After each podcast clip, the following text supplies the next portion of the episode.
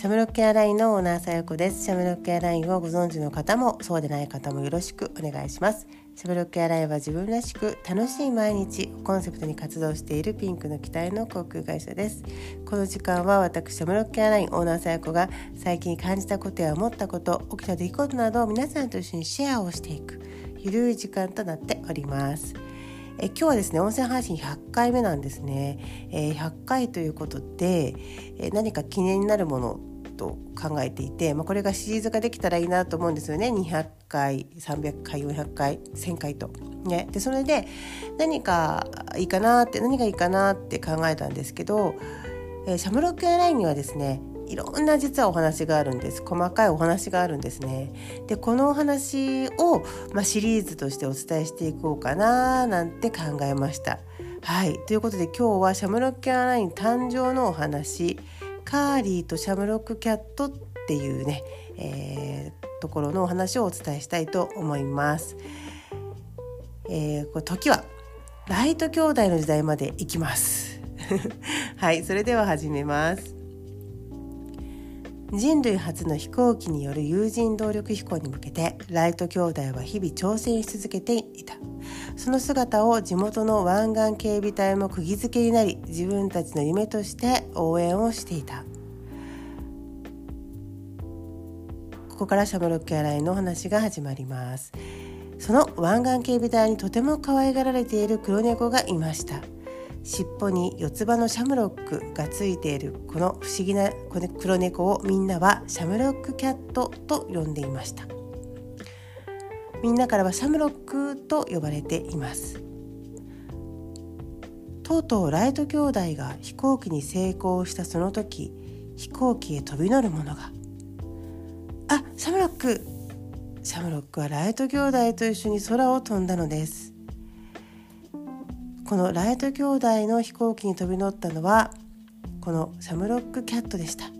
以来シャムロックキャットは幸福の猫としてその名を知らしめたのです。1903年12月17日キティホークにてライト兄弟と共に空を飛びました。この幸福の猫という噂を聞きつけた猫好きで有名な英国貴族のチャーリー。はシャムロックキャットを引き取りたいと言いシャムロックキャットはチャーリー家にもらわれていきました。シャムロックキャットがチャーリー家に行くとチャーリー家にカーリーという髪の毛がクリクリでとても可愛らしい女の子が生まれました。カーリーとシャムロックはとっても仲良しで毎日遊んでいました。シャムロキャットはよく空を見上げて泣いていました、えー、キティホークで空を飛んだことが忘れられないのです。カーリーは空を見て泣くシャムロックキャットのためにパパのチャーリーにお願いをして飛行機を購入してもらいました。カーリーはその飛行機をシャムロックの尻尾と同じ色のピンクにしてシャムロックエアラインと名付けてシャムロックと一緒に世界中を飛び回りました。大人になったカーリーは日本人男性の四葉健太郎とお付き合いをして日本へ会いに行く時はシャムロックエアラインを利用して会いに行きました。その他シャムロックエアラインは大切な人に会いたいという願いや夢を叶えるために使いたいという人のためにたくさん飛行をしました。こういった希望者が世界中に増えたためシャムロックエアラインは正式に設立され現オーナーは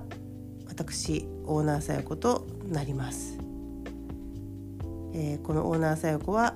カーリーの孫にあたるんですね。はい。じゃあこういうお話が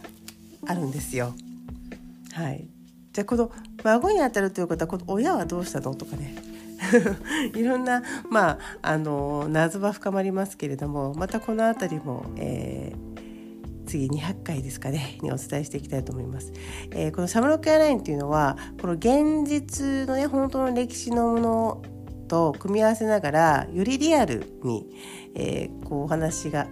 作られそして、えー、その設定の中でいろいろな展開をしていってるんですね。えーどこが本当でどこがなんか実はフィクションみたいなところもあると思うんですけどいや実は全部本当？とかね。あのはっきりしない見えない部分もあると思うんですけど、えー、大人がね本気でこうやっぱり取り組んでいろんな展開をすると面白いものですよね。はい、でこのシャムロックアラインっていうものをねご存知の方はもうもうそうですね10151620年ぐらいになるんですかねはいもうその頃からのファンの方もいらっしゃるんですよ。ですので、まあ、こういったこうシャムロックエアラインのねこのお話っていうものをね少しずつねこう紐解いていくっていうのもねこれも楽しいんじゃないかなって感じています。えーこの音声配信ではシャムロックエアライン私オーナーさや子の、まあ、好き勝手にですねいろんなジャンルのお話をしていますが